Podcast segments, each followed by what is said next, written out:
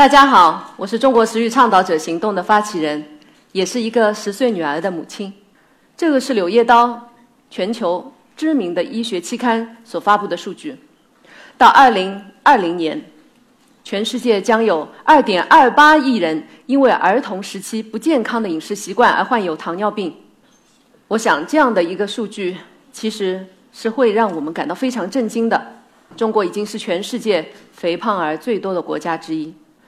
那事实上，这一个数字，我们背后预示了什么样的问题呢？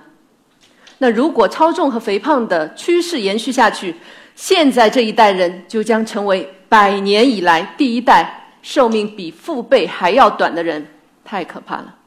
我看在座的今天也有不少，应该都是为人父母了，所以我想说，吃饭这个事情，你们跟我是一样关注的。我们离开父母身边，父母总是打电话来说。今天吃什么？吃的好不好？成为妈妈很关心的一个问题。那爸爸关心什么呢？爸爸关心的是你的事业成不成功，工作顺不顺利。而这些事情，事实上都可以在我们的食育教育当中找到答案。我有一张照片想要跟大家分享一下。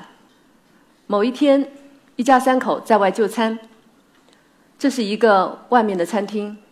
爸爸妈妈带了孩子在那里做作业，妈妈还说：“赶紧吃，要来不及了。”大家都知道周末都有很多兴趣班嘛。然后不知道是小孩调皮呢，还是妈妈过于焦虑了。妈妈看到作业上有很多问题，就说：“哎呀，你怎么那么糟心啊？这里也错了，那里也不对，赶紧擦，擦了重写。”正说着，菜上来了，然后妈妈说：“哦，不写了，不写了。”赶紧收起来，吃完了再写吧。这个过程当中，爸爸始终拿着手机。饭菜上来之后，爸爸左手依然拿着手机，右手动筷开吃了。然后妈妈看到孩子不动，就说：“哎，你怎么了？来不及了。”然后他就夹起一个生煎，就给到孩子的嘴巴里面喂了起来。这已经是个小学生了。这时候，孩子突然说。这是他第一次开口，他说：“我不想吃，我想吃冰淇淋。”妈妈那个表情，但是他还是按耐住了，说：“好吧，好吧。”结果这个吃了一半生煎的小朋友就吃上了冰激凌，然后就乐了。在这样的一个场景当中，我们看到什么问题？可能你要说这个孩子挑食偏食，我家孩子也有。可能你要说，明明有那么多好吃的粉丝啊、生煎啊、炒饭啊、青菜呀、肉啊，他怎么就是爱吃这个冰激凌呢？但事实上，这个是问题的关键吗？回忆一下刚刚那张照片，这个餐桌上的问题，仅仅是吃的什么、吃的好不好吗？食物对于我们来说，到底仅仅是一个能量的补给？还是它还有另外一个功能，也就是说，我们想象一下，你的面前有一个天平，在天平的两端，一边是食物，对应的是营养和健康；一边对应的是快乐，也就是它的社会功能。当我们有这样的一个天平在我们面前面前的时候，我们试想一下，我们更多的跟孩子在交流的，在餐桌上互动的是什么呢？我们讲这个有营养，那个有维生素 C，那个吃了对你长个有好处，但是。我们重视跟他的交流吗？我们在餐桌上面是不断的催促他快点吃，还是说今天的这个青菜来自哪里？现在是小满了，我们应该吃什么？有很多可以跟孩子共情的话题。在天平的两端，如果我们能够看到它的社会功能，那我想，我们反而会反观自己，我们父母自己在亲子互动，在家庭的。一日三餐当中做了什么？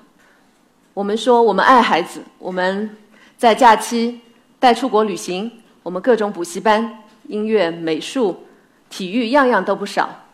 但是，能够让孩子身心健康、身心愉悦的这样一种食物的教育，是不是严重缺失了？我们是不是只是在投食，而不是把食物当成我们跟亲子互动的一个重要的载体？其实这样的情况，我们全球都在面临。全世界物质极大丰盛的现在，健康危机的挑战非常巨大。全球食欲的情况，我们只选三个国家来说说就够了。第一个是英国，大家都知道啊，英国，呃，英国的餐一般吧，但是这个肥胖和疾病的问题却是他们困扰多年的。有一个大厨非常喜欢东方美食的大厨叫 Jamie Oliver，正是他看到了英国这样的肥胖而增多。幼儿园、小学餐食非常不健康的情况下面，他发起了一个叫“食物革命”的这样的一个运动，然后极大的节约了政府的公共资源的开支，并且重新让英国民众来思考、来审视他们的饮食习惯和行为。我们再来看意大利，意大利是一个对自己本土文化保育非常关注的国家，他很重视、很在意外国的饮食文化。外国的快食文化对他们国家的影响，所以他视之为一种文化入侵。他们很快发起了慢食运动，大力倡导保育自己的本土的这个饮食习惯和本土的农作物，并且他们还创造性的发起了一个叫意大利的项目，现在已经风靡全球，可以理解为一个带有食欲功能的大型的食物博物馆和多种的风味餐厅的一个聚合。中间的这个图大家都觉得很卡哇伊吧？这个是日本，日本曾经也是一个面临国民健康问题非常严重的这样一个国家，但是他们通过将近一百年的努力，他们成为了世界上首个把食欲立法的这样一个国家。我最近有个朋友一米八三的个小伙子到日本，然后他跟我说：“我觉得日本人都好高啊，突破我原来的想象。”而且他们的体型都非常棒，因为他是喜欢哲学的，所以他跟他的导师就探讨日本的这个便当文化，日本民族的这种羞耻心，日本的主妇为孩子、为自己的丈夫准备的这个便当，正是食物人类学的一个经典案例。我非常认同。在这样的三个国家所面临的挑战之外，我们再来看。国家的命运取决于他们的饮食方式。这句两百年前说过的话，在当下依然有用。当你喂他第一口人类的食物，第一口母乳的时候，你已经跟他有了交流，通过食物，不是吗？但是在这个之后，当这个孩子在你身边待了十几年，算他十八年吧，一日三餐，在这个过程当中，你有大把的时间，足够的时间跟他进行有关食物的交流，有关食物文化的探讨。但是我们做了吗？所以，像食欲这样一个能够让他身心健康、能够让他人格健全的一个教育，是不是严重缺失了？在当下快节奏的中国，我们在杭州有举办一个校园食欲科普节，顺应今年呃科普日的活动。我们在食欲教室里面上了这样的一节很有创意的食欲课，题目就叫《大米的一生》。这个图上就是有三个圈。中间的最里面的那个圈，其实就是大米的不同的这个生长时期的形态。然后中间那个圈呢，其实就是对应大米不同的节气，大米呈现出来的形态。最外面的这个圈，就是我们人类所进行的农事活动，从育苗到耕种到采收。二十个小学生围坐在一起，非常开心的跟老师交流。啊，原来我吃的这一碗香喷喷的米饭。背后有那么多的一个过程，跟自然有那么多的关系。之后，我们老师还带小朋友一起品尝了米馒头，就是大米做的馒头。小朋友们全部吃光，都说太好吃了。所以，食物真的是连接了自然。也可以设想一下，通过这样的食育课的孩子，他还会厌食吗？他还会不珍惜食物吗？我们经常说要珍惜粮食，粒粒皆辛苦。但是，我们只是把这句口号给他，有用吗？所以我们认为，食欲就是以食物为载体的生活教育、生命教育。从一粒米当中，我们就可以看到生命的魅力。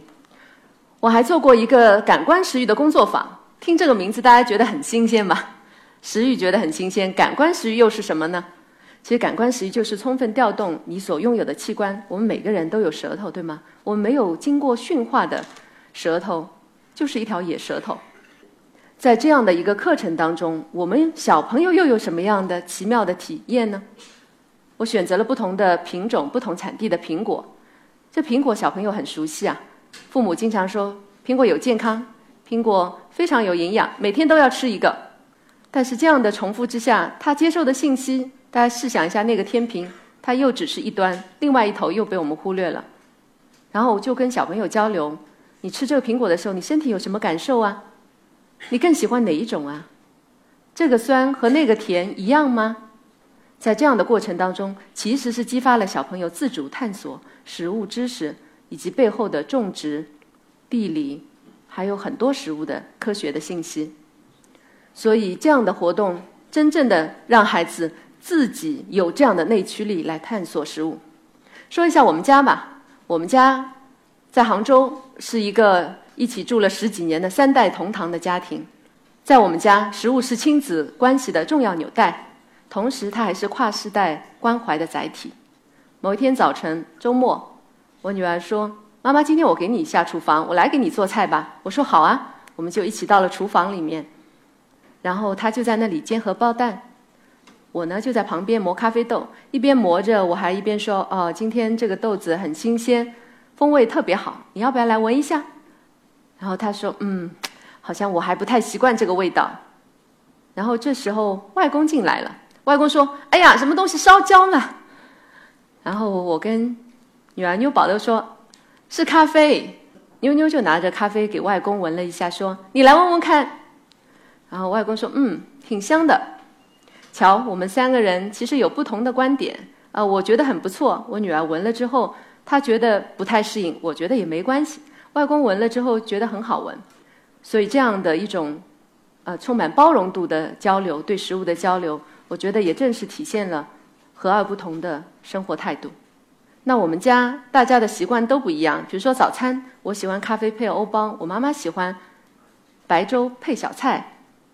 然后妞妞喜欢干其时的燕麦米汁配茶香蛋，所以我们都有不同的喜好，但是都不妨碍我们之间的交流。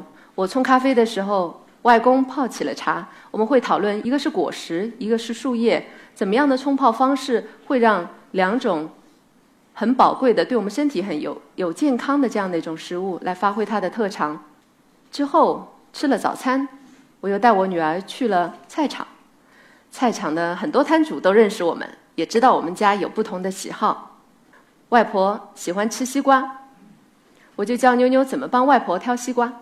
西瓜的外皮的纹路非常清晰，有一点深，瓜蒂很新鲜，然后敲上去砰砰砰的声音，这大致就是一个好瓜了。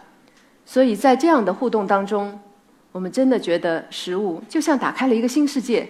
我们虽然居住在城市里面，我们离自然和食物的原型有点远，但是家门口的这个菜场，它生机勃勃、热热闹闹的，我们就可以把它看作一个食物的小型博物馆。而家里的这张餐桌，就是亲子教育、亲子互动的非常好的这样的一个场景。其实，在英国、在美国很多国家都有关于亲子共餐、亲子交流，可以让孩子更合群这样的讨论。所以我们认为，食育既是全民教育，也是终身教育。因为我们在整个过程当中，我们虽然说的都是孩子，但是试想一下，如果今天你们听了我的分享，回去实践，你们跟孩子一起共修，你们也保育了自己的健康，这是不是对家庭太重要了？我们在过去的四年半时间里面，总结了食欲教育的五力模型，我们来看一下。先从最下面的辨识力来看。选择健康的食物的能力，我们简称为辨识力。试想一下，如果你去菜场，你会挑吗？你去超市，你会选吗？你今天想要做个鸡汤，你是在鸡汤里面加黄芪、党参还是桂皮？你如果要吃一块牛排，你是选择它的哪个部位呢？这些问题连接的并不是仅仅能量的供给，它还有背后很多很多的知识。第二个是延时力。当我们远离电子产品，我们专注的在这张餐桌上，我们跟孩子一起讨论的时候，我们是不是也提升了孩子的表达沟通能力呢？还有我们的创始力，我们送孩子去上各种各样的课，各种各样的项目制的学习，包括还有 STEAM 的教育。但是在家里这个场景里面，其实你也完全有这样的机会，你可以让孩子做一个项目，比如说今天来做一个太空茶饮，我们了解一下太空的元素是什么，然后怎么样融入到一杯茶饮当中，通过游戏的方式来启发孩子，提升他们的动手能力。另外还有美食力，食物当中的各种的这个颜色。刚刚过去的中秋节，我不知道北京这边讲究吃什么，江南喜欢吃藕。啊，这个藕呢不仅有营养，同时它的寓意还意味着是我们跟离世的亲人之间的藕断丝连。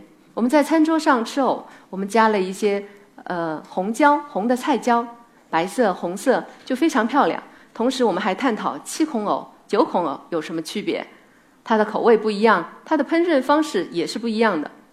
所以，颜色食物的颜色搭配。以及我们拼盘的这个搭配，餐桌桌布的选择，甚至灯光、音乐这些美学素养，也都可以在食物当中来培养。那如果具备了这四方面的能力啊，我们的孩子一定是通过食物获得了一个非常好的跟生活、跟生命的连接，他一定是身心愉悦的，并且他可以把这样的身心愉悦的方式和渠道分享给他身边的人。我想他也会是非常受欢迎的一个人。说了这么多，这五个能力。其实是什么样的能力？这背后是不是就回答了最初的我们关心的爸爸妈妈关心的问题？孩子吃的好不好？工作顺不顺利？事业成不成功？所以食欲过程当中培养的这些主要的素质，发现和感受的能力、审美力、专注力、自控力，这些都是为了他的生活和事业成功储备的重要能力。这就是我们说的食欲是以食起志，以食育人。所以我强烈的认同，食欲应该是德智体美育之外的一项重要的教育。今天的时间非常有限，但是我还是想把这句话带给大家：食欲是父母能够给孩子终身受益的教育。